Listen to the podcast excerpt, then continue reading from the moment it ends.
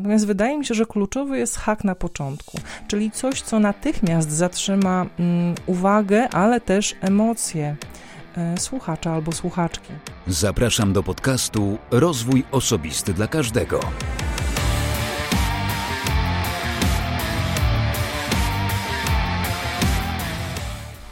Cześć, ja nazywam się Wojtek Struzik, a Ty będziesz słuchał właśnie 89. odcinka podcastu Rozwój Osobisty dla Każdego, który nagrywam dla wszystkich zainteresowanych świadomym i efektywnym rozwojem osobistym. Dzisiaj moim gościem jest Ewa Madejska, ale zanim powiem Ci, kim Ewa jest i o czym rozmawialiśmy, to przypomnę, że w 88 odcinku, ponieważ był to odcinek solowy, mówiłem o krytycznym myśleniu w odniesieniu do tych treści, które są publikowane w sieci, do tego, jak nieumiejętnie podchodzimy do tego, co tam czytamy, co widzimy, jak łatwo wierzymy, jak łatwo udostępniamy, komentujemy, emocjonujemy się tymi treściami, które ostatecznie okazują się nieprawdą. Więc jeśli nie słuchałeś jeszcze o krytycznym myśleniu, to zapraszam Cię gorąco do 88 odcinka, który możesz zobaczyć także na kanale YouTube. Kanał nazywa się Rozwój Osobisty dla Każdego, bo jak żeby inaczej. Gorąco zapraszam Cię także do odwiedzenia strony podcastu rozwój osobisty dla każdego.pl bez polskich znaków.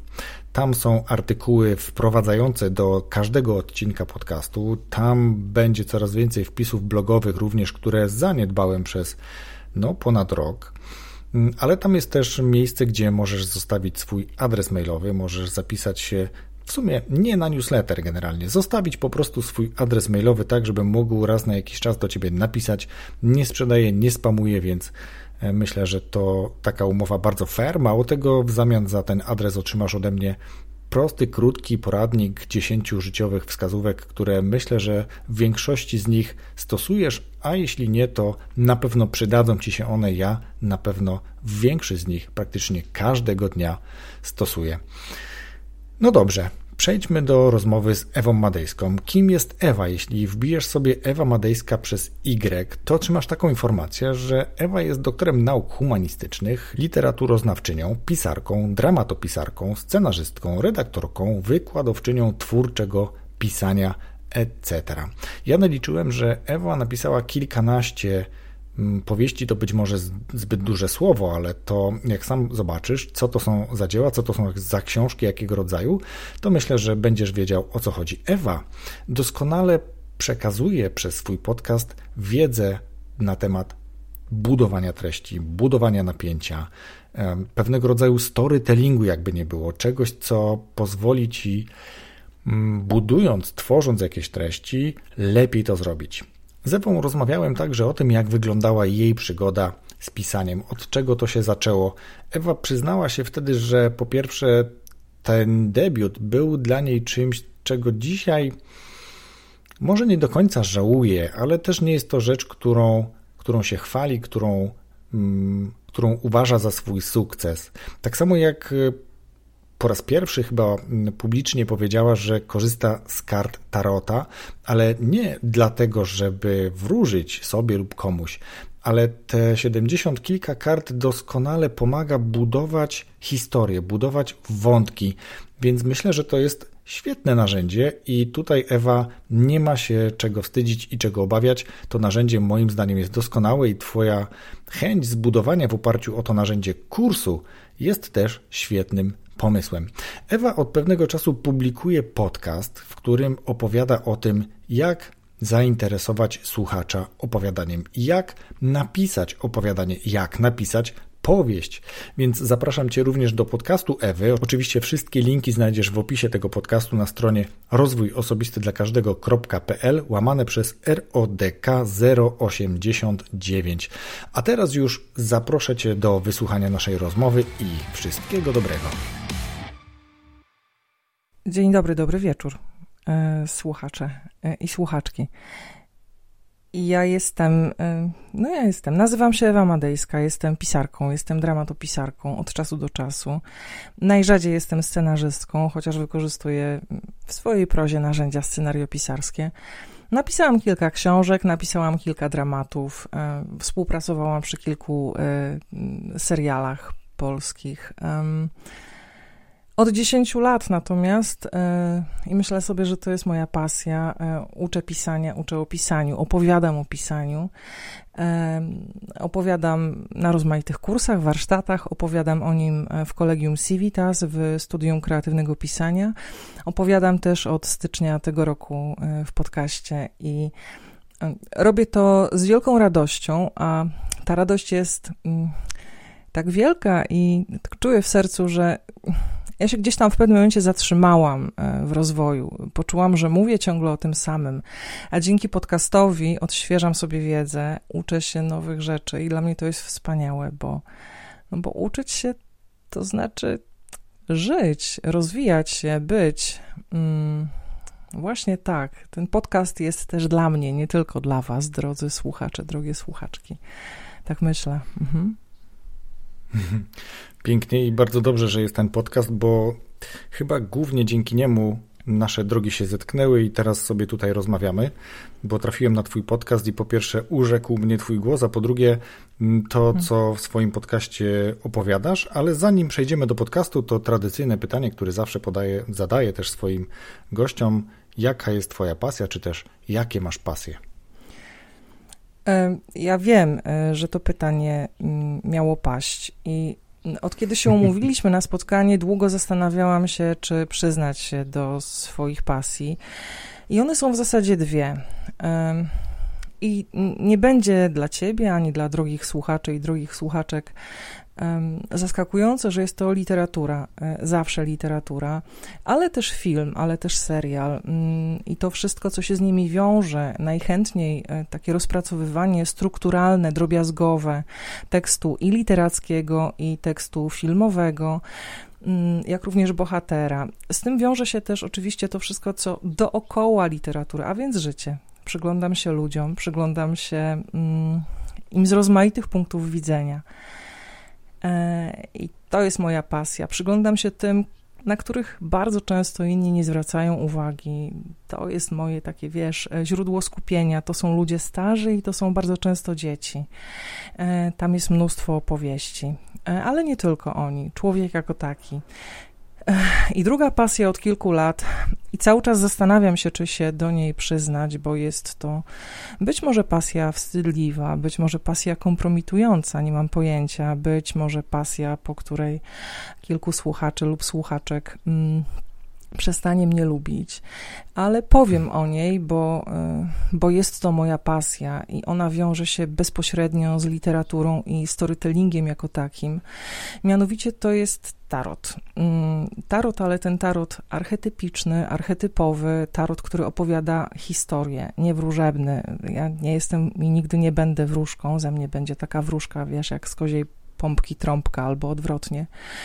E, natomiast e, w tarocie, w tych 78 obrazach ja odnajduję źródło wszystkich opowieści, również tych archetypowych, również o człowieku i mm, to, do czego go wykorzystuję, to do opowiadania historii historii, takich storytellingowych historii.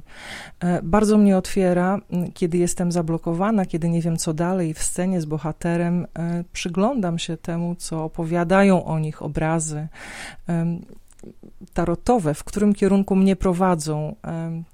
I marzę o tym, żeby kiedyś zrobić taki kurs online tarot dla pisarzy i scenarzystów, bo myślę sobie, że takie rozmaite blokady, że nie wiem co dalej, nie wiem z kim dalej, nie wiem w którą stronę dalej, może być fantastyczne, bo, bo to jest narzędzie uniwersalne. To jest narzędzie absolutnie uniwersalne. No i właśnie tak, to był taki wątek um, konfesyjny. Przyznałam się, jest to pasja no, szczególna i myślę sobie, że same karty jako takie cieszą się złą sławą ale o niej nie będziemy dzisiaj opowiadać. Ciekawe i bardzo dziękuję, że opowiedziałaś o tym, bo mam wrażenie, że, że słyszę to pierwszy raz. W ogóle o tarocie wykorzystywanym w ten sposób słyszę pierwszy raz, bo faktycznie głównie znamy go z takich wątków e, wróżebnych, jak powiedziałaś. Tak, ezoterycznych. Ale faktycznie jest to też doskonałe narzędzie, z którego korzystasz, które pomaga budować lub przełamywać pewne mm, historie czy ciągi, które następują w historiach. E, I to jest ciekawe, to, to mi się podoba. Mm, I myślę, że nie ma się tutaj czego wstydzić tak naprawdę, bo jeżeli to tylko pomaga, jeżeli to gdzieś inspiruje, oprócz oglądania dzieci i starszych osób, bo mam wrażenie, że my, mówię o takich równolatkach plus minus 10-20, to jesteśmy trochę nudni, zajęci zbyt sobą i pracą, ale dzieci, faktycznie starsze, doświadczone osoby, które mają już też czas na to, żeby obserwować i, i inaczej kontemplować życie, to faktycznie też są źródłem wielu inspiracji. Ciekawe. Tak, to są mm. bardzo ciekawe perspektywy. Mm, I no właśnie. Sam bardzo lubię obserwować ludzi. Kiedyś robiłem to częściej. Siadałem gdzieś w kafejce z kawą i obserwowałem, jak chodzą, jak się ubierają, jak się zachowują. E, ciekawe. Nie wykorzystywałem tego nigdzie, ale myślę, że to jest też taka ciekawa e, lekcja do tego, żeby wiedzieć, że skoro my się przyglądamy innym, to też nam się ktoś przygląda i być może gdzieś e, popracować nad sobą w paru obszarach. Ale mniejsza z tym, bo mm. rozmawiamy tutaj po to, żeby nasi słuchacze e, usłyszeli trochę też o tobie, bo zapewne mm, kilkanaście pozycji, bo chyba tak naliczyłem, które wyszły spod twojego pióra, ręki, maszyny, klawiatury, jakkolwiek to zwać, to jest rzecz, która dociera do pewnego kręgu osób zainteresowanych tą literaturą, którą tworzysz. Ale teraz urzekł Cię też podcast i do niego też później przejdziemy, ale ja bym najpierw o to pisanie zapytał, w sensie jak wyglądała tak naprawdę ta Twoja przygoda z twórczym pisaniem? Mm, z twórczym pisaniem, którego uczę, czy z pisaniem w ogóle, jako takim, z moim pisaniem? W ogóle, w ogóle. W, w ogóle, w ogóle. tak? Mhm. A więc y, pytasz prawdopodobnie o debiut y, mój. Tak jak to się stało, że on y, powstał. No, historia z debiutem jest taka, że mm, ja byłam w bardzo trudnym momencie swojego życia. Ja byłam w trakcie y, rozwodu, ja byłam w trakcie kończenia pierwszego związku. Ja byłam po wyprowadzce z miasta, które kochałam. Y, znalazłam się bardzo daleko od ludzi, których kochałam, od miejsc, które kochałam, które dla mnie znaczyły i poczułam, że zostawiłam tam dużo więcej niż mi się wydawało, i poczułam, że mm, bardzo tęsknię za tymi miejscami, i poczułam też, że pozwoliłam je sobie odebrać. Mm, I to było dla mnie bardzo trudne, mm, dlatego że ludzie, którzy zostali e, tam, skąd e, uciekłam, wyjechałam e, tam, skąd e, wiele lat mieszkałam, e, myślę sobie, że mm, nie chcieli mnie słuchać, nie chcieli słuchać mojej wersji opowieści, mojej wersji wydarzeń, więc sobie pomyślałam, że ja ją opowiem inaczej, ja ją opowiem w literaturze, ja trochę zmyślę, trochę naciągnę. Mm, będę się sugerowała, oczywiście inspirowała tym, co z życia i w życiu, natomiast no, no, to była książka pisana na ogromnych emocjach e, i myślę sobie, że żadna z tych emocji e, nie jest już we mnie. Ona, one są mi obce dzisiaj. E, jeżeli ktoś pyta mnie o debiut, to ja z zawstydzeniem o, o nim mówię, bo, bo ja się nie chcę konfrontować z tamtymi emocjami. Ja nawet chyba w blerbie na okładce napisałam, że, że jest to książka, która powstała ze złości. Mm, dzisiaj chyba napisałabym inaczej, raczej z bezsilności i tęsknoty. No i ona jest i powstała dosyć szybko. Nikt nie chciał jej wydać, naprawdę nikt. Przez rok szukałam wydawcy. Tłumaczenia były różne, że za mocna. Jedno wydawnictwo, nawet naczelne, zadzwonił do mnie i powiedział: Proszę pani, ta książka jest tak dobra, że ja jej nie mogę wydrukować. Zapytałam, dlaczego? No bo jest za dobra i jej nikt nie będzie czytać. No i w końcu ostatnie wydawnictwo literackie zdecydowało się zaryzykować. Ja byłam debiutantką 13 lat temu. No i chyba się udało, bo od tamtej pory kilka książek powstało, natomiast ten debiut, ja nie byłam na niego gotowa. Ja nie byłam gotowa też na sukces, jaki się z nim e, wiązał. Ja nie byłam gotowa na nominację do Nike i on mnie, to jest doskonały przykład na to, że sukces może zablokować. E, on mnie zablokował na wiele lat, ponieważ kolejna książka powstała dokładnie 10 lat później, Rodzina O. Pomiędzy były jakieś dramaty, ale to przecież nie literatura, a ja jestem z prozy, ja jestem z literatury, ja jestem z z trochę innego właśnie rodzaju literackiego. nie z dramatu, nie ze scenariusza, ja jestem z literatury. No i ten sukces mnie zamknął. Ja go nie chciałam powtórzyć i nigdy go też e, nie powtórzyłam. Czy to dobrze, czy to źle, nie mam pojęcia. Mm, rynek w ciągu 10 lat zupełnie się zmienił. Więc debiut był bardzo mocno emocjonalny dla mnie, emocjonujący, e, zamykający również, e, chociaż też otwierający. Ja też byłam skoncentrowana na zupełnie innych rzeczach wtedy, bo kiedy mnie ktoś pyta, jak ja przeżyłam debiut, to ja nie pamiętam, Wojtek, jak ja go przeżyłam. Ja byłam wtedy w trzeciej ciąży i przeżyłam zupełnie inne przygody. Więc wydawałam na świat e, niemal równocześnie dwa byty, dwa istnienia, debiut i, i Amelkę. Mm, no i oba chyba są udane. Tutaj pojawia mi się dwa razy chyba i udało, co jak to mówi Walkiewicz, no to raczej się nie udało, bo napisałaś i książka e, została wydana i zostałaś nominowana do Nike, więc to nic się nie udało. Nie? A Walkiewicz wynik... czepia się słów i tyle. Ale powiedz, że nie ma w tym racji. No jest, no. No tutaj jakby nie, nie można odbierać sobie tej sprawczości i faktycznie książka została napisana. Tak, natomiast ja chyba u, uciekam w te tryby mm, mocno warunkowe, bo, y, bo ja jej nie lubię, tej książki. Ja nie lubię o niej mówić, ja nie lubię do niej wracać. No ale skoro pytasz, to znowu konfesyjnie przyznaję się, że to był trudny czas i że ona się wzięła tak naprawdę już nie ze złości, a z bezsilności. Y, I gdybym mogła, to bym ją. Y, wykreśliła z twórczego CV, no ale nie mogę i to jest e, rada dla aspirujących pisarzy i pisarek. Uważajcie, z czym debiutujecie. Bądźcie odpowiedzialni za każde słowo i za każde zdanie które piszecie, bo ono zostanie e, z wami na zawsze. To Głowacki chyba napisał w jednym z dramatów. Inteligentny człowiek nie pisze, inteligentny człowiek nie zostawia śladów. Ciekawe, ale z drugiej strony y, coś, do czego nie chcesz wracać, coś, czego trochę jakby się wstydzisz, coś, co powstało mm, w oparciu o emocje, o złość, e, dało początek temu wszystkiemu, co nastąpiło później. Więc y, myślę, że to jest taki bardzo mocny i dosyć istotny kamień milowy, nazywając to już terminologią projektową, e, gdzie można w oparciu o niego wyciągać lekcje. Ty już wiesz, że każda kolejna książka powstawała już trochę bardziej świadomie, trochę bardziej już ta historia była mm,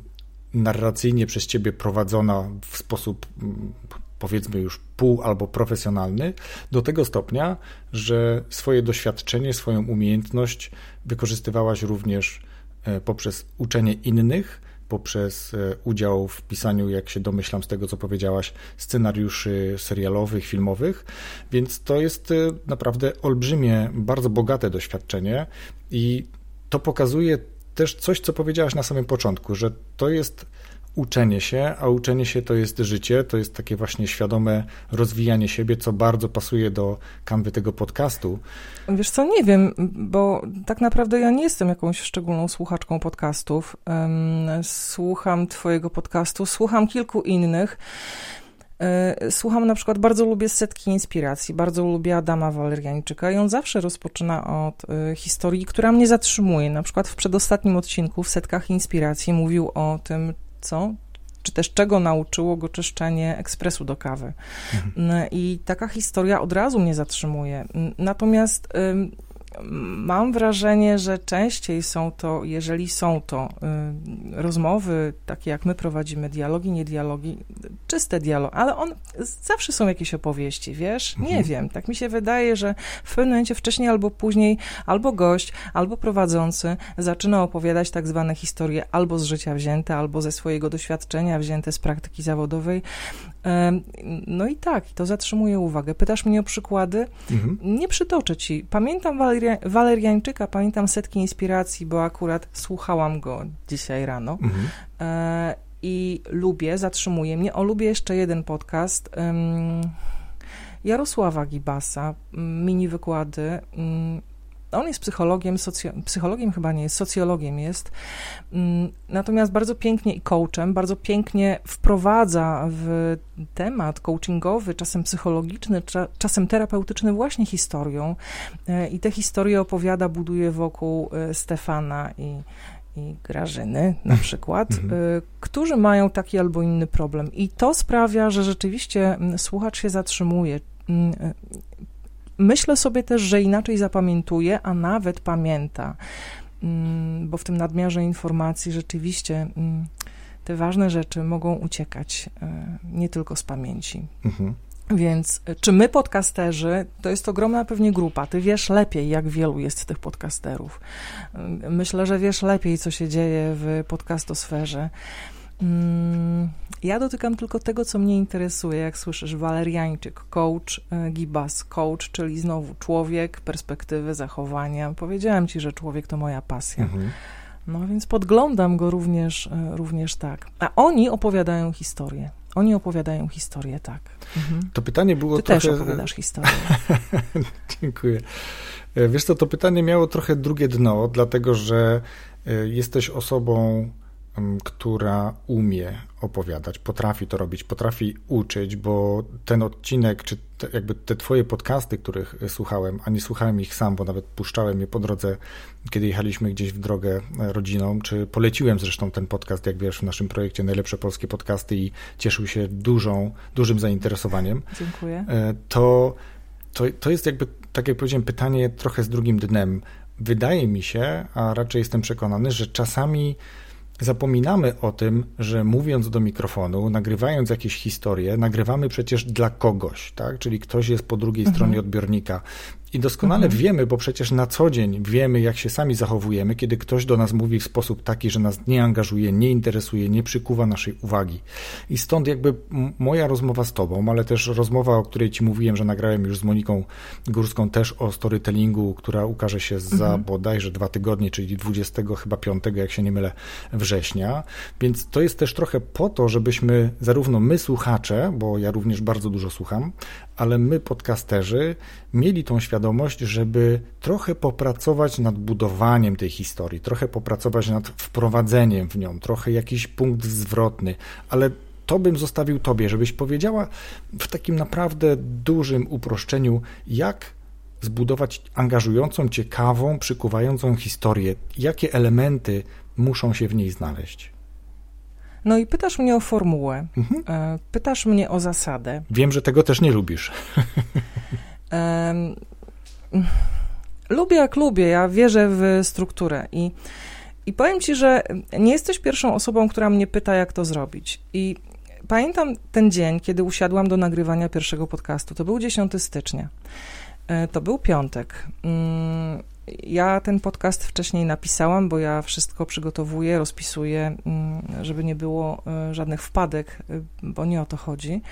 I zupełnie naturalnie, zupełnie naturalnie, prawdopodobnie, bo nie pamiętam tego, pojawiła się we mnie taka myśl o strukturze, o tym, żeby na początku, we wprowadzeniu, to teraz wygląda trochę inaczej, ale. Otworzyć hakiem e, lub też hookiem, jak piszą Amerykanie, czyli czymś, co zainteresuje. To jest tak jak pierwsze zdanie w książce, tak jak pierwsze zdanie w powieści albo opowiadaniu, a więc hak na początku, który może się wyjaśnić dopiero na końcu, a nawet powinien. A w środku ta struktura jest, no, nie wiem, chodzi o spójność, chodzi o spójność, o to, żeby od, nie wiem, od punktu pierwszego do drugiego i żeby, no nie wiem, jeżeli mam mocno teoretyczny podcast, lubię to podsumować na końcu, natomiast wydaje mi się, że kluczowy jest hak na początku, czyli coś, co natychmiast zatrzyma mm, uwagę uwagę, ale też emocje e, słuchacza albo słuchaczki. A struktura. Mm, ja chyba mam naturalnie, e, czy też naturalne myślenie strukturalne o każdym tekście, nawet o mailu. Mail też musi mieć strukturę trzyaktową i e, jeżeli pytasz mnie o przepis, to jest właśnie bardzo prosty przepis. Wstęp, rozwinięcie, zakończenie, rozwinięcie Zależy oczywiście od tego, o czym mówię, ale najważniejszy, najistotniejszy jest e, hak, otwarcie, początek, e, tytuł, no i oczywiście to, co ma wybrzmieć na końcu. Tak myślę, że to jest chyba najprostszy przepis. Cała reszta to są. Mm, to są szczegóły. To jest ta akcja, która rozgrywa się w akcie drugim, ale ona ma swój początek w otwarciu i w sposób naturalny prowadzi do logicznego zakończenia, tak? Czyli do aktu trzeciego, podsumowania, ewentualnie wprowadzenia w kolejny odcinek. Mhm. Mm. Powiedziałaś tytuł i tutaj bym się mhm. na chwilkę zatrzymał, y, ale przejdę też do tych drobiazgów. Y, wrócę może za chwilę do tytułu, przejdę teraz do drobiazgów, dlatego że całkiem chwilę mhm. temu rozmawiałem ze swoją żoną, która całkiem dużo czyta, szczególnie właśnie takich mhm. zupełnie innych książek niż ja. Ja, jak się domyślasz, koncentruję się na tych powiedzmy bardziej rozwojowych. Natomiast żona mhm. czyta wszelaką literaturę i powiedziała mi o różnicy między na przykład, nie wiem, książką czy treścią, którą jest w książce jednego z autorów, a treścią, która jest w drugim, mm, drugiego mhm. pisarza. I jeden jest bardzo konkretny, szczegółowy i brnie przez całą, jakby przez całą powieść, przez całą historię stricte wokół jednego tematu. I to się tak mhm. czyta, ale nie porywa. Natomiast drugi pomimo trzymania tego wątka, wątku głównego, jest wiele takich różnych historii pobocznych, które gdzieś tam się łączą, przeplatają, te, te właśnie punkty zwrotne. I to jest właśnie coś, co powoduje, że czyta się to z większym zainteresowaniem. Tak to odebrałem. Więc jakby tutaj mogą się, tak mi się wydaje, te detale też być ważące albo mocno decydujące, wpływające na to, jak dana powieść y, czy treść mm, jest y, odbierana przez słuchacza, czy też czyta, czytacza, chciałem powiedzieć, czytelnika. Mhm. Ale tutaj ten mhm. tytuł, mhm. do którego, od którego chciałem zacząć, to jest coś, co z jednej strony już chyba wszyscy mamy trochę dosyć. Mówię tu o tych negatywnych tytułach, o tych clickbaitowych tytułach, które oszukują wręcz y, czytelnika, mhm. bo pokazują mu w nagłówku zupełnie coś innego, czego nie ma później w treści, ale się kliknęło, mhm. prawda? Nie ma tego w tekście. Mhm. Natomiast w momencie, kiedy tytuł jest trafiony, e, to ta treść prawdopodobnie też się obroni, ale też on wprowadzi tego słuchacza, tu powiedzmy skupię się na chwilę na podcastach, wprowadzi go do środka i tu powiem o swoim takim doświadczeniu, że w momencie, kiedy mhm. staram się unikać tytułów poradnikowych, staram się unikać tytułów, które mówią jak zrobić coś tam, jak zrobić albo jak mhm. osiągnąć coś, tak, bo jakby mhm. nie chciałbym iść w tą nutę. Niemniej jednak, jeżeli już taki tytuł powstaje, to ja widzę, że ten odcinek ma więcej odsłuchów niż taki, gdzie próbuję, żeby ten tytuł był trochę inny. Więc tytuł ewidentnie też ma, myślę, bardzo duże znaczenie dla powodzenia całego projektu pisarskiego czy podcasterskiego, jakkolwiek. Myślę sobie, że możesz mieć chyba rację. Myśmy rozmawiali wcześniej, umawiając się na to spotkanie, dzisiejsze spotkanie, i ja ci wspominałam, że przygotowywałam się do tego bardzo mocno i solidnie, zanim ruszyłam e, z podcastem. Mhm. I w wielu miejscach, oczywiście w internecie, bo jakby pozycji literackiej, podręcznikowej, poradnikowej o podcastach chyba jeszcze nie ma. Wydrukowanej pewnie. Może jest, ale ja nie wiem. Po polsku. No właśnie. No właśnie. Czytałam o tym, że bardzo ważny jest w podcaście właśnie konkretny tytuł, nie clickbaitowy, nie taki, który oszukuje, nie taki, który zwodzi, ale ten konkretny. I o tym pamiętam, e, ale nie zawsze, bo czasem mam konkretny, a czasem niekoniecznie. Natomiast ten niekoniecznie konkretny też wprowadza, też sugeruje e, zawsze treść. W literaturze jest odwrotnie mm, tytuł musi uwodzić. To tytuł pierwszy, tytuł i za chwilę, zaraz za nim okładka, to one sprzedają e, powieść tak naprawdę. Mhm. A tu podcast. Podcast to jest, takie mam wrażenie, to jest mm, ekspercki podcast, taki jak mój albo twój. Mm, to jest coś, co ma uczyć, to jest coś, co ma dawać konkretną wiedzę. Tu się po prostu clickbaity nie sprawdzają i mhm. tyle. Takie mam wrażenie. Myślę, że no. gdybyśmy no. stosowali w podcastach takie clickbaitowe tytuły, to bardzo szybko efekt byłby zupełnie odwrotny. Ludzie czuliby się oszukani, słuchacze szybko odwróciliby się od takiego kanału, bo nie dostają tego, co zostało im zapowiedziane. Więc... Ja nie wiem, e, ty się znasz na tym lepiej, bo siedzisz w podcastach dużo głębiej i dużo dłużej ode mnie.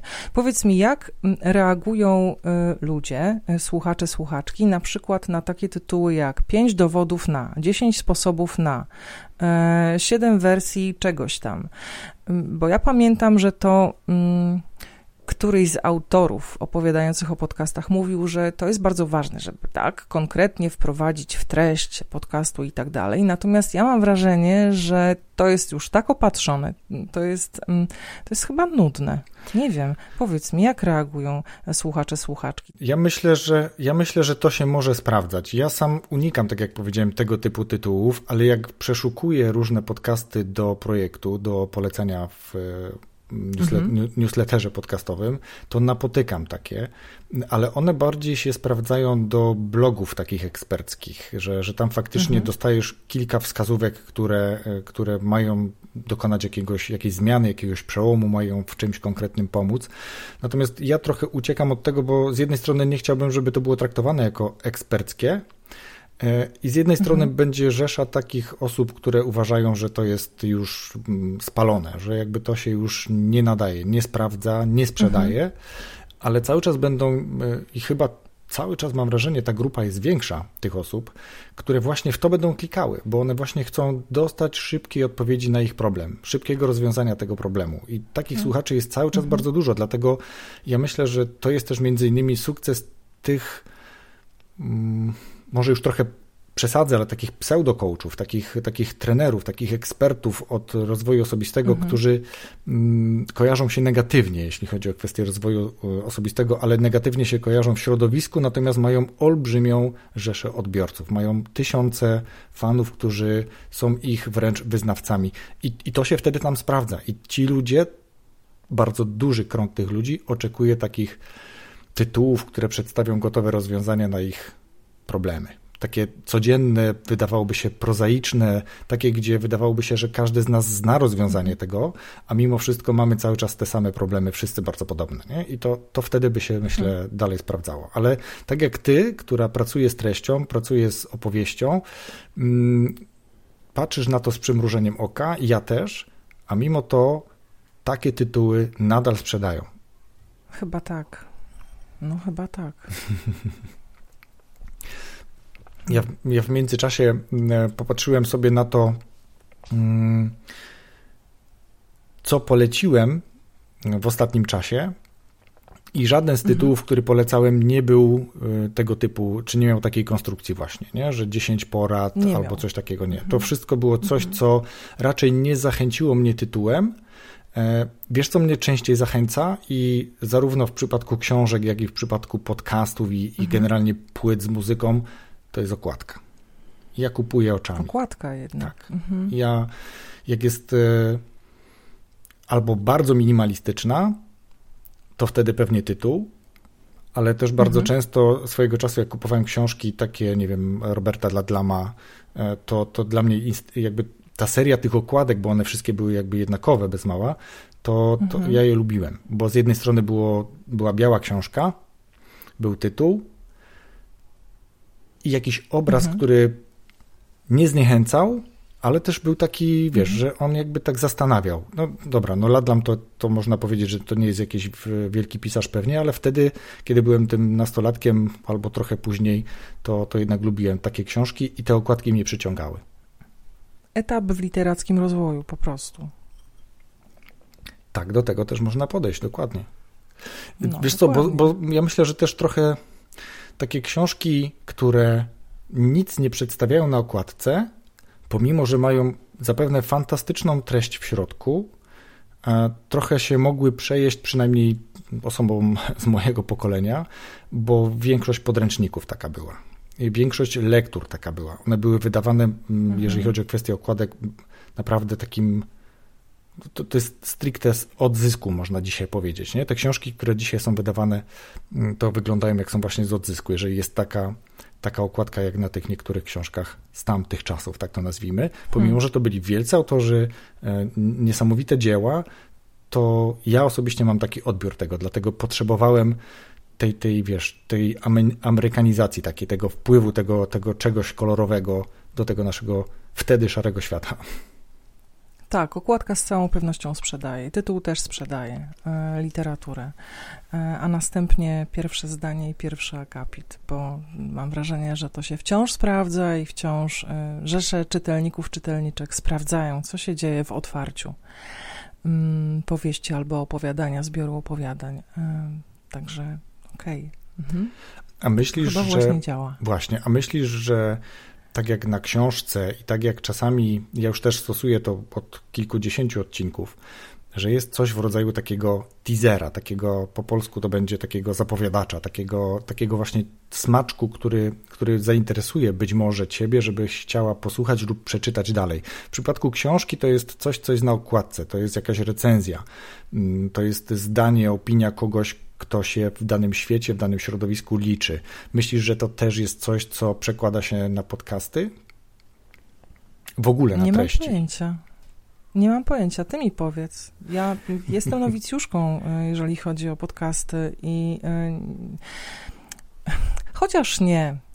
Yy, miałam jedno bardzo mocne polecenie Marty Itczak w jej grupie storytellingowej i pamiętam, że słuchaczy i słuchaczek przybyło mi po jej poleceniu, więc tak, to chyba działa. Tak to chyba działa, tylko to jest zawsze kwestia tego i po y, Twoim poleceniu również, y, kiedy znalazłam się y, w Waszym newsletterze, mm, to też pojawiło się dużo więcej słuchaczy i słuchaczek, więc no widzisz, mówię, że nie wiem, a jednak wiem. A właśnie, oglądamy tak, statystyki, tak, to, jakby tak to działa. tak, tak, jakby konfrontuję się z nową perspektywą zupełnie, bo tak o tym nie myślałam. I jeżeli mm, odbiorcy Twojego kanału, Twoi odbiorcy, Twojego fanpage'a i tak dalej oraz Marty y, słyszą, że to jest ok, y, ufają Ci y, i w związku z tym y, trochę mm, y, na wyrost y, z, albo z założenia próbują, nie, nie próbują, sprawdzają, czy ty albo Marta macie rację. No i, no i zostają tak naprawdę, zostają. Czyli to polecenie ma sens, sprawdza się, a ja czuję się zobowiązana, mm, ale jakby nie tylko wobec ciebie, czy też y, kogokolwiek, kto y, poleca mm, mój podcast, raczej to są takie zobowiązania, które mm, sama sobie podejmuję, mhm. że trzeba trzymać poziom, że nie wolno zawieść słuchaczy, słuchaczek, e, że mm, trzeba się rozwijać, e, że nie można mówić ciągle o tym samym i że kiedy przyjdzie taki moment, gdy będę mówiła ciągle o tym samym, to znaczy, że to będzie koniec. Bo ile można mówić o tym samym? O pisaniu, o bohaterze, o celu, pragnieniu. Nie mam pojęcia, słuchaj, no. I tak sobie myślę, że to jest projekt na rok, może no, na rok nie, ale na dwa lata, a potem no niech sobie będzie w internecie, mm, bo to jest fajne portfolio. Mm. To ja ci powiem tylko, że mam takie wrażenie. Ostatnio słuchałem, znaczy już jakiś czas temu słuchałem e, podcastu Wojtka Bizuba. Mm, I on właśnie mówił o czymś takim, że nie doceniamy treści, które już raz były opublikowane. I to jest też w przypadku podcastów. Ja to obserwuję e, na przestrzeni no, tych już kilkunastu miesięcy, kiedy, kiedy publikuję swój kanał, swój podcast, e, gdzie jest wyraźnie widać oczywiście w dniu publikacji nowego odcinka jest e, jakby duża słuchalność, przy okazji innych odcinków również, ale głównie tych początkowych. I to jest tak, że ktoś przesłucha te kilka początkowych, które no z natury rzeczy i z natury rozwoju i osobistego i wszelkich innych kompetencji są albo no jeśli wszystko przebiega dobrze, odstają od tych bieżących i ta ilość z początkowych odsłuchań jest większa niż środek i, i jakby to, co jest nowe, bo to nowe musi się jeszcze dosłuchać. Te najstarsze odcinki mają tam półtora roku, kilkanaście miesięcy. Mhm. I teraz nie każdy, kto przesłuchał pierwszy odcinek, przesłucha 30 i przesłucha 50, bo będzie słuchał e, po tytule. No najczęściej niestety ja wybieram po tytule, e, jeżeli szukam danego tematu, tak? bo jeżeli szukam czegokolwiek e, ciekawego do polecenia, to tytuł nie jest taki ważny, ale jeżeli ja słucham dla siebie stricte, nie tylko do polecenia w podcastach, czy w najlepszych polskich podcastach, to wtedy interesuje mnie mhm. konkretny temat. I teraz, jeżeli tą samą treść, bez mała tą samą, ale wzbogacisz nową historią, nowym doświadczeniem, nowym klientem, nowym case study, jak to mówimy my, Amerykanie, mhm. dodasz do tego jeszcze inny tytuł, to ten słuchacz y, być może zupełnie nowy, który nie słuchał tamtego twojego odcinka, bo nigdy się nie cofnie.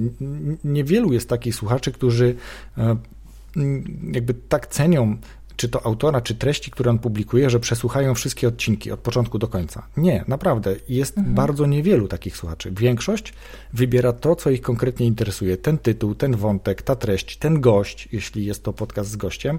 Więc to tak wygląda. I Wojtek Bizub mówił akurat o materiałach, które się publikuje na blogach, które się publikuje w social mediach, czy w mediach społecznościowych. I można takie posty sprzed roku odświeżyć, bo ja nie pamiętam, ile rok temu miała strona na Facebooku tego podcastu, ale pewnie miała z, może z tysiąc e, osób, które je, czy tą stronę obserwowały. Dzisiaj jest tam chyba ponad dwa tysiące. Mm, aktywnych jest pewnie mniej, ale tak to też się dzieje w mediach społecznościowych.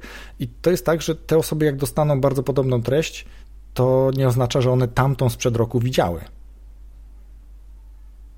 I podobnie myślę jest z materiałami, które nagrywamy. Mhm. No może to jest pomysł, rzeczywiście. Mm, na to, żeby przypominać o rzeczach, o sprawach, o,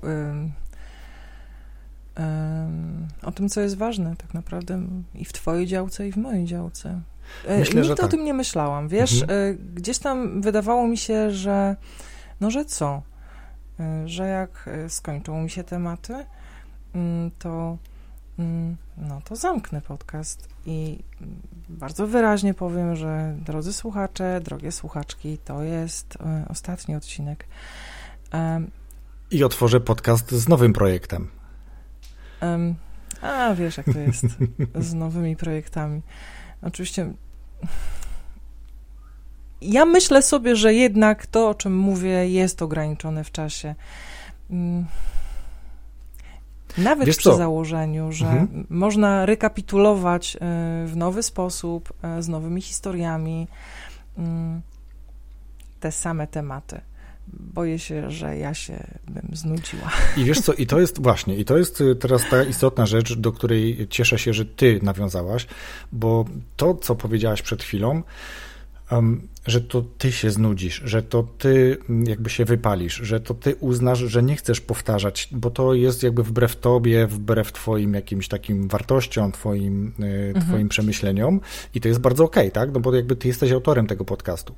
Ale to jest to, co ja też mówiłem przed chwilą, że bardzo wielu słuchaczy y, przywiązuje się z autorem danego podcastu czy kanału na YouTubie, i, i czeka na tą e, kolejną e, porcję danych, na ten głos, na tą historię, na coś, co po mhm. prostu lubią. To jest taka pewnego rodzaju rutyna, że osoby, które e, w środy jadą zawsze w podróż służbową, mają swoją listę ulubionych podcastów i chcą je posłuchać.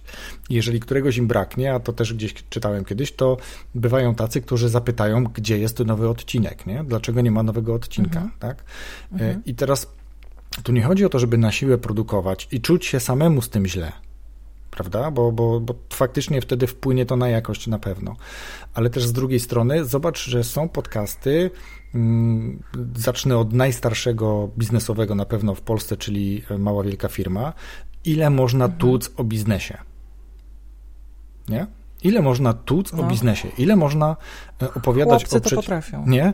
A, a tam jakby Marek tak. na mhm. początku z e, Pawłem. Mm, z Pawłem, dokładnie, dzięki. Mhm. Y, z, z Pawłem Tkaczykiem, y, najpierw we dwóch, później sam Marek jakby został przy mikrofonie, przy, jakby na posterunku i on mhm. robi i odcinki solowe, i odcinki z gośćmi i zauważ, że jak sobie przeskanujesz te kilkaset odcinków, bo to już jest kilkaset przecież, to, to masz... 300 chyba nawet. Tak, mhm. to masz, no tak, część już jest jakby w, w, drugiej, w drugim kanale jako archiwum dostępna, mhm. Ale tam mhm. jak zobaczysz, to jest bardzo wiele bardzo zbliżonych e, tytułów, które się poruszają wokół, nie wiem, mediów społecznościowych, wokół budowania ekspozycji, witryny sklepowej i, i wiesz, i bardzo, bardzo wielu innych rzeczy. E, checklist, e, słuchania, rozmowy z klientem, komunikacji. No to jest coś, co jest jakby bardzo mocno powiązane, a mimo to te odcinki cieszą się dużym zainteresowaniem. Marek ma e, wier, jakby rzeszę wiernych fanów i oby jak najwięcej nagrywał. I oby takich podcasterów jak Marek, który wytrwale jakby produkuje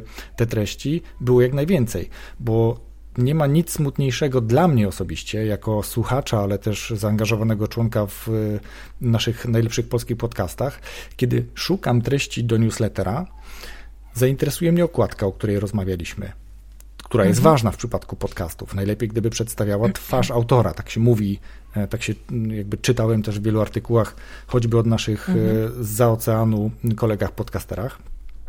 podcasterów, nazwa tego podcastu, treść czy też tytuł tego odcinka. Ale patrzę, a data ostatniej premiery tego, tego podcastu jest, nie wiem, kilka miesięcy do tyłu. Ten podcast już nie działa, już nie ma nowych treści. Nie ma treści od pół roku, od roku.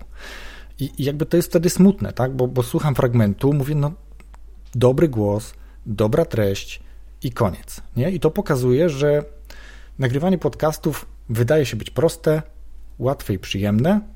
To dlaczego po kilku odpada tak wielu podcasterów, a wyobraź sobie, sprawdziliśmy, że z naszego pierwszego wydania podcastu, czy newslettera podcastowego, połowa podcastów z naszego pierwszego newslettera już nie publikuje podcastów. I to jest jakby ta część najsmutniejsza, o której mówię. I tutaj teraz Ciebie chcę zapytać, bo myśmy chwilę rozmawiali wcześniej, że Ty się długo przygotowywałaś do tego, zanim wystartowałaś ze swoim podcastem. Uczyłaś się tak. zarówno kwestii technicznych, jak i tej sfery merytorycznej, o czym chcesz opowiadać, żeby angażować swoich słuchaczy. Mhm. I co dla Ciebie było, po pierwsze, największym wyzwaniem, a po drugie, jak siebie motywujesz w momencie, kiedy słabnie Ci energia do dalszego tworzenia? Mm, poproszę raz jeszcze pierwsze pytanie z tych dwóch. Co było dla ciebie największym wyzwaniem? E, perfekcjonizm. E, bo ja się bardzo dobrze przygotowałam od strony sprzętowej. Ja się rok czytywałam, czego ja potrzebuję. E, jakich programów potrzebuję. Mm, I naprawdę byłam, technicznie byłam przygotowana, ogarnęłam to, bo e, akurat z technikaliami nie mam e, dużych kłopotów. Jestem w miarę techniczna, mimo humanistycznego wykształcenia. Więc to nie było wyzwanie, natomiast pierwsze nagranie pamiętam e, z 10 stycznia, 9-10, jakoś tak nagrywałam, e, to ja nie wiem, to było chyba 70 albo 80 powtórek. Ja myślałam, że jeżeli ja będę w ten sposób nagrywać, tak perfekcjonistycznie, nie, to źle, Widzisz, już bym się przejęła, gdybym była mm, właśnie, ale się leczę, taka perfekcyjna, to ja po prostu umrę i wtedy jeszcze y, miałam takie ambitne założenie, że podcast będzie co tydzień, dość szybko, bo po miesiącu albo po półtora miesiąca ogarnęłam się, że jednak e, nie, pani Madejska, co tydzień to nie wyjdzie, bo, bo jest jeszcze życie poza podcastem, bo y, wiesz, e, zaczynałam przygotowywać się w poniedziałek, do czwartku przygotowywałam, w piątek nagrywałam i właściwie od poniedziałku musiałabym zaczynać od początku. Mm, a mam uczelnię, mam dom, mam swoje pisanie, mam inne projekty. No i nie. I postanowiłam jak najszybciej przestawić słuchaczy, słuchaczki na tryb e, co dwa tygodnie, więc największym wyzwaniem był, był dla mnie mój perfekcjonizm, który jest no, bardzo męczący momentami. I to pierwsze nagranie było traumatyczne. Teraz potrafię nagrać, e, nie wiem, 20 minut w ciągu godziny, półtorej, e, powtarzając naprawdę mm, niewiele fragmentów, bo jak wiesz, potem i tak montuję i czyszczę. Mhm. Mm, a drugie pytanie? A drugie pytanie, co robisz w momencie, kiedy mhm. słabnie ci energia do dalszego tworzenia, do dalszego nagrywania? Wtedy sobie y, powtarzam, że tu nie chodzi o mnie, tu chodzi o tych, y, którzy czekają. Mm, I nie ma dyskusji. Zobowiązałam się, zdecydowałam się, obiecałam, mam umowę z tymi, którzy czekają i nie ma zmiłuj. Nawet jeżeli miałby być to gorszy odcinek, mm, ale chyba takich nie ma. To będzie. E, nie było chyba tylko i wyłącznie raz, raz popsuł mi się mikrofon, ale tak absolutnie, więc przesunęłam e, o tydzień później nagranie, a raz chyba byłam bardzo, bardzo chora. E, I to są takie dwie sytuacje. Ja jestem sama, ja wszystko robię sama, więc jak coś się wywala, to też sama muszę potem ponieść konsekwencje. Mhm. Natomiast Motywacja jest y, wewnętrzna, y, ale też zewnętrzna, bo, bo ci, którzy czekają, motywują mnie tu w środku, w sercu i myślę sobie, ja nie mogę robić y, takich rzeczy ludziom, którzy piszą i czekają i pytają i donoszą mi, że robią notatki i że niektóre odcinki słuchają po trzy, cztery razy. Ja wtedy drapię się w głowę, czasem w nos, myślę sobie, Jezus Maria, co jest tam takiego? Co ich zatrzymuje, bo i widzisz, gadaliśmy też o tym, że to jest klątwa wiedzy, że nam mhm. się zdaje, że my gadamy o rzeczach, które są, są oczywiste. oczywiste. Mhm. No nie są oczywiste. No nie są oczywiste. I to jest bardzo fajne. Jeżeli... Że jednak mhm. ktoś znajduje inspirację i czegoś się uczy na przykład. I to jest bardzo mocne, i to jest motywacja. Natomiast wiesz, gdybym ja nie miała tej umowy ze sobą, to motywacja zewnętrzna w ogóle by nie działała. Ja natomiast wiesz, no czuję, że, że, że, że nie wolno. Trochę jak w radio, trzeba przyjść do pracy i tyle. Trochę jak w radio. Brzmisz radiowo i to była też taka rzecz, która mnie przykuła, bo Kobiety z całym szacunkiem mają ten problem i dlatego, jak słyszałem historię, Radio Z bardzo szybko wycofało się ze swojego pierwotnego pomysłu, gdzie to miało być radio kobiet mhm. dla kobiet, ponieważ mhm. nie było tej osiąganej czy zakładanej słuchalności. W radio, jak to mówią e, ci jakby profesjonalni, którzy się tym zajmują, mówią mężczyźni, mówią faceci. Oczywiście kobiet jest też bardzo dużo, a w telewizji z kolei jest przewaga kobiet. Tak, tak o, o czymś takim słyszałem. I tutaj ty masz głos, ja powiedziałem ci to w momencie, kiedy pisaliśmy hmm. na samym początku. Jesteś taką podcastową czubówną. Y, I to nie jest e, jedynie moje zdanie, więc to jest coś, na czym też warto się zaczepić, na czym warto, czy z czego warto korzystać w momencie, kiedy ma się tego świadomość, że ten głos jest czymś, co jest trochę wyjątkowe, to co mogę dalej z tym zrobić? Masz świetny głos, masz bogate doświadczenie, w swoim podcaście dzielisz się tym i jak widzisz, jesteś zauważana. Zarówno powiedziałaś o tym, ktoś cię polecił na grupie, my poleciliśmy cię w najlepszych polskich podcastach i myślę, mhm. że masz przed sobą jeszcze dużo, dużo nagrywania. A to jest taki przydługi wstęp do pytania, które powinienem w sumie zadać na początku rozmowy o podcastach. Mhm. Co w ogóle przyciągnęło cię do podcastowania?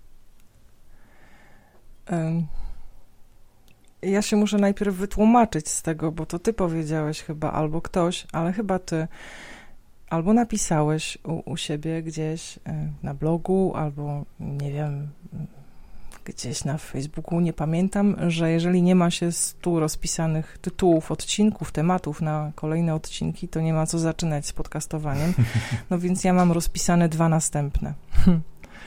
E, I tak to u mnie działa. E, gdybym miała rozpisanych 100, to pewnie nie, nie, nie zaczęłabym w ogóle nagrywać, bo wydawałoby mi się, że tego jest tak dużo i że ja to muszę przygotować już, że nie, że u mnie ta zasada nie działa. To jest też dowód na to, że nie wszystko działa u wszystkich, mhm, tak jak w pisaniu.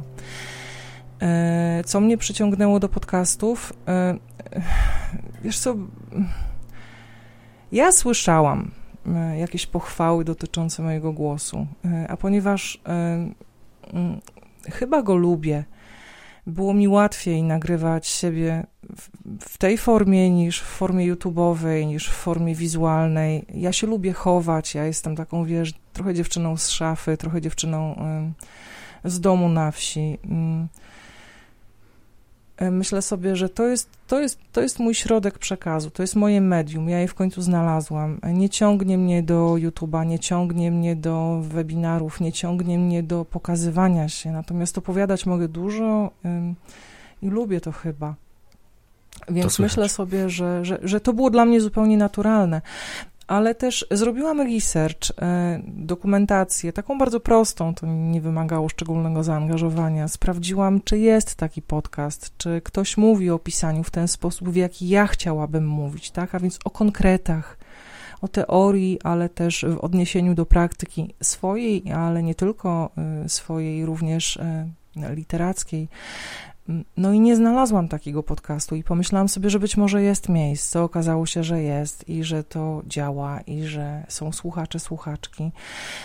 Nie jestem kompulsywną sprawdzaczką e, statystyk. E, ja robię to raz na dwa miesiące, bo myślę sobie, że to i tak się dzieje, bez względu na to, czy ja sprawdzam, czy nie sprawdzam. E, mało interesują mnie zasięgi. Ja wiem, że to jest zupełnie niebiznesowe, ale też ten podcast nie jest biznesowy. On jest po prostu dla ludzi. Ja cały czas nie mogę wyjść ze zdumienia, że, że, że ktoś tego słucha.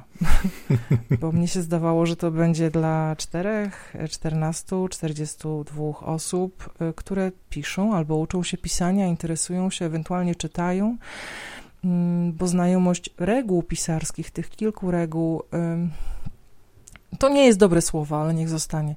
Y, pozwala też świadomie czytać i to jest świetne. I że to jest dla nich, i że dla nikogo więcej. No, mhm. okazało się, że jest dużo więcej niż, e, niż się spodziewałam. I, I to mnie wprawia w zdumienie, e, w zachwyt momentami, ale też w taką głęboką wdzięczność, że ktoś mi ufa, że chce mnie słuchać, że przychodzi, że wraca, że pyta kiedy. Więc jak pytasz mnie o motywację, to jest właśnie to pytanie kiedy. E, mhm. I we mnie pojawia się też taka motywacja kolejna. Jak zrobić to jeszcze lepiej? E, I o czym powiedzieć, o czym jeszcze nie mówiłam. Póki mi się tematy nie wyczerpią, to będę mówiła o nowych rzeczach, a jak mi się wyczerpią, będę pamiętała o tym, co robią chłopcy z małej, wielkiej firmy albo Marek teraz. Mm, że można rekapitulować, że można powtarzać, że można. I to jest świetny pomysł. Ja y, go sobie zapamiętam, bo usłyszałam też y, podtekst w tej opowieści, w Twojej opowieści. Nie rezygnuj, dziewczyno, za szybko.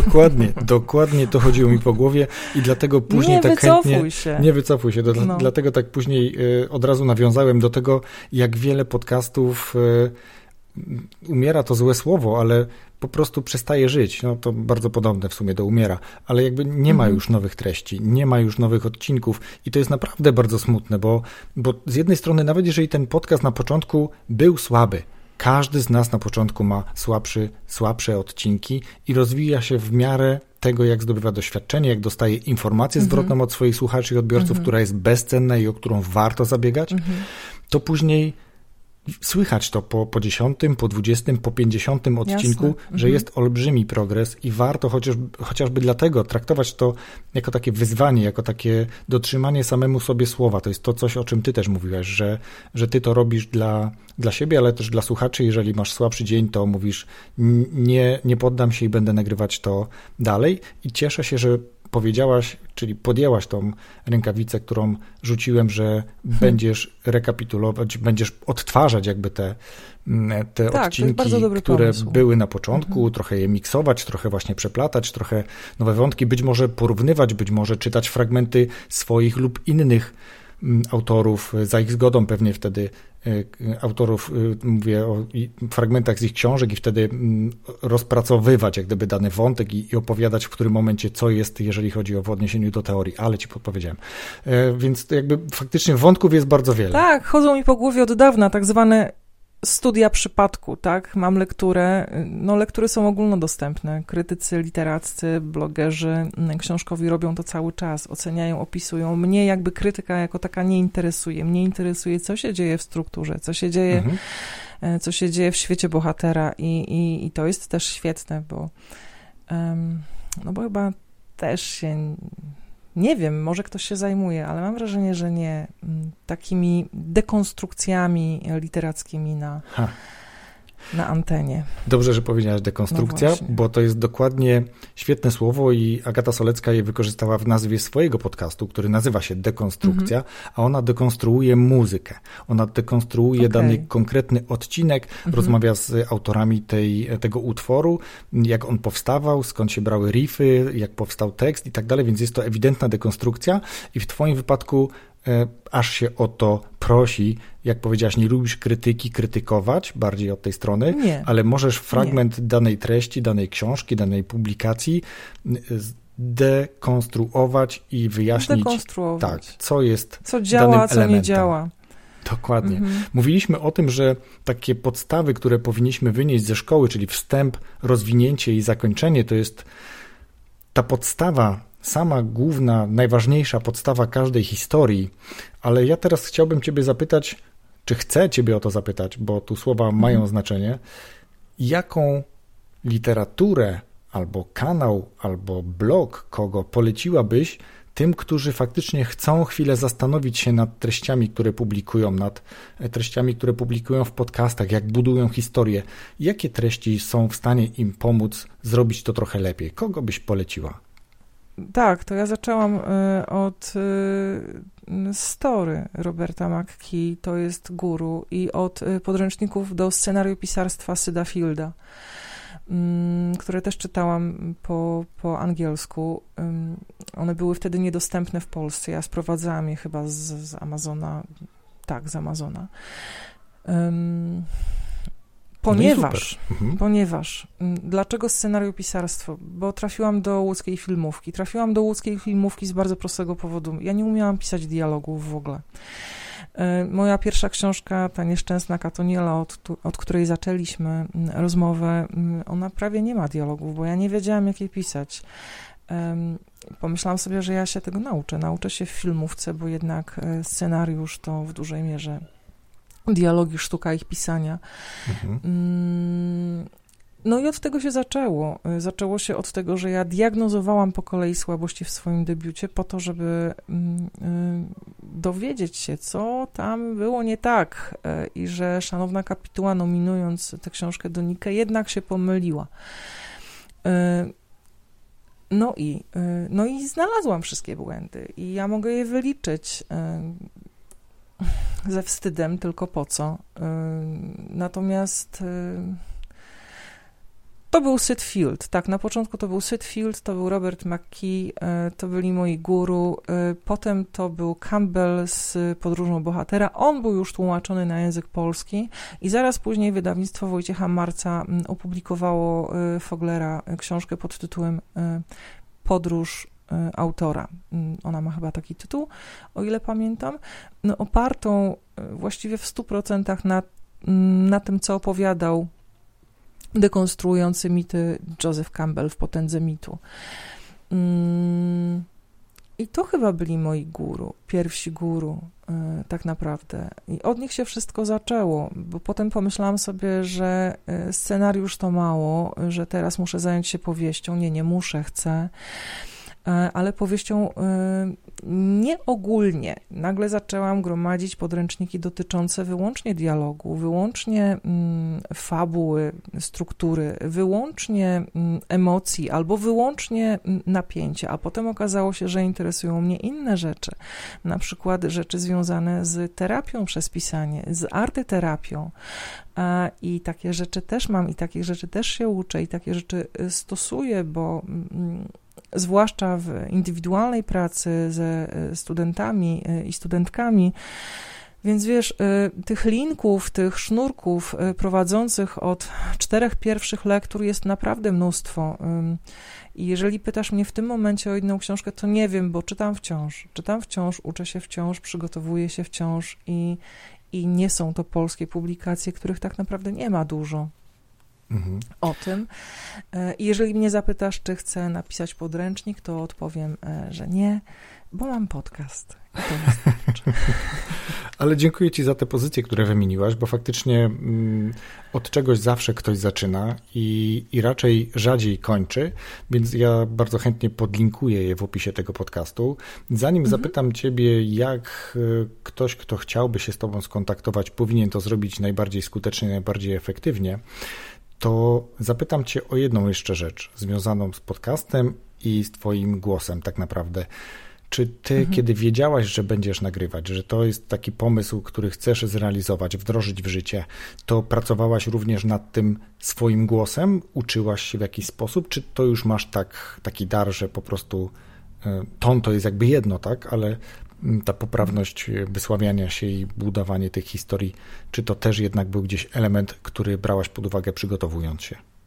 Mm, Nie, zupełnie nie. Zupełnie nie. To jest naturalne, to jest, e, to jest, e, to jest jak powiedzieliby staropolanie, przyrodzone. Po prostu jest i tyle. A struktura, no widzisz, powiedziałam o tym na początku. Ja myślę strukturą, ja myślę mm, cały czas strukturą. To było zupełnie naturalne, że mm, w odcinku podcastu, tak jak w dobrym opowiadaniu, trzeba zrobić zawieszenie. E, Trzeba dobrze otworzyć, trzeba zrobić zawieszenie, trzeba zachować spójność, trzeba przechodzić od, akapitu do akapitu w sposób naturalny, Em, a potem ładnie to podsumować. E, I e, nie zastanawiałam się nad tym, bo to było zupełnie oczywiste, ale to chyba lata praktyki e, i mówienia ciągle o strukturze, że, że wiesz, że siadam i piszę i ja ją widzę. Mhm. Potem każdy odcinek czytam zawsze na głos i widzę wszystkie dziury. I to jest też bardzo fajny pomysł. Gdyby ktoś chciał e, robić podcasty, warto sobie przeczytać na głos, bo e, słyszy się wtedy też drewno, co brzmi nienaturalnie. Mm, no właśnie, ale nie, no, no, no tak mam, taki mam głos i to pozostaje tylko, nie, Ewo, pogratulować tego, że ten głos taki jest, że ta naturalność mówienia o rzeczach, na których się znasz, wynika z Twojego doświadczenia, z wielokrotnego powtarzania tego na wykładach studentom, e, podczas kursów, no a teraz też w samym podcaście. To przejdźmy teraz do tego momentu, gdzie mówisz, jeśli ktoś chce się z Tobą skontaktować, to gdzie najlepiej? Ja dopadłem Cię bodajże przez Facebook, e, ale mhm. co to może być? Gdzie wolisz? Jestem na Facebooku, y, kończę stronę ewamadejska.pl. Myślę, że ona w tym tygodniu już powinna, y, że ją opublikuję.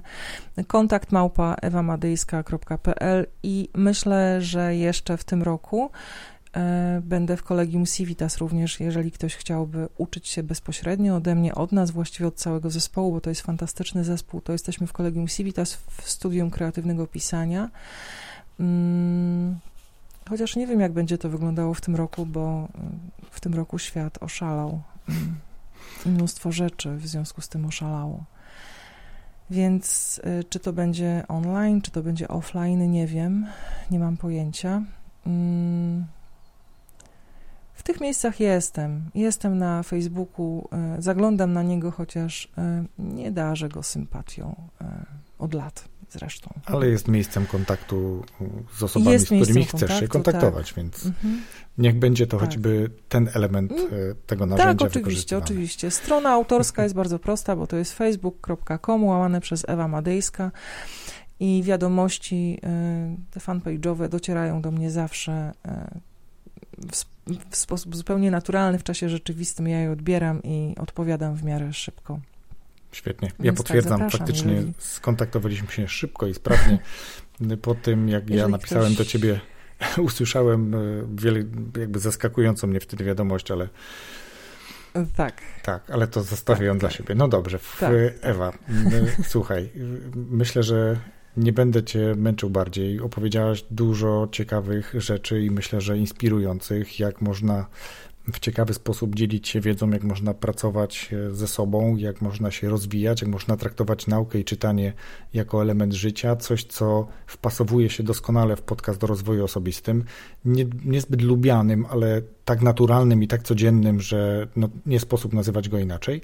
Ja nazwy mhm. podcastu nie zamierzam zmieniać, e, może mhm. zmienię coś innego, ale generalnie cieszę się, że goście bezpośrednio lub pośrednio, pośrednio nawiązują do rozwoju osobistego. Za tą rozmowę, Ewa, dzisiaj bardzo gorąco Ci dziękuję. Szkoda, że nie zobaczymy się na najlepszych, na Międzynarodowym Dniu Podcastów, bo masz wtedy mhm. wykłady, ale myślę, że Zajęcia, takich okazji, tak, tak mhm. że takich okazji będzie jeszcze więcej w przyszłości i takie spotkanie uda się zorganizować.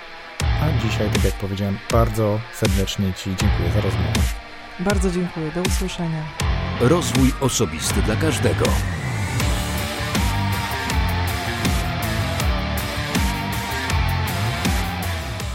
Bardzo dziękuję Ci za wysłuchanie tego odcinka. Myślę, że rozmowa z Ewą była całkiem ciekawa i inspirująca. Jeśli tworzysz jakieś treści albo masz chęć napisania jakiejś powieści, nowelki, to te rady, które, o których mówiła Ewa, ale też to, o czym opowiada w swoim podcaście, będzie dla Ciebie doskonałą nauką. Oczywiście, jak każdy gość, Ewa również podała kilka ciekawych książek, do których linki zamieściłem w opisie tego podcastu, więc serdecznie zapraszam Cię na stronę rozwój osobisty dla każdego.pl łamane przez RODK 089.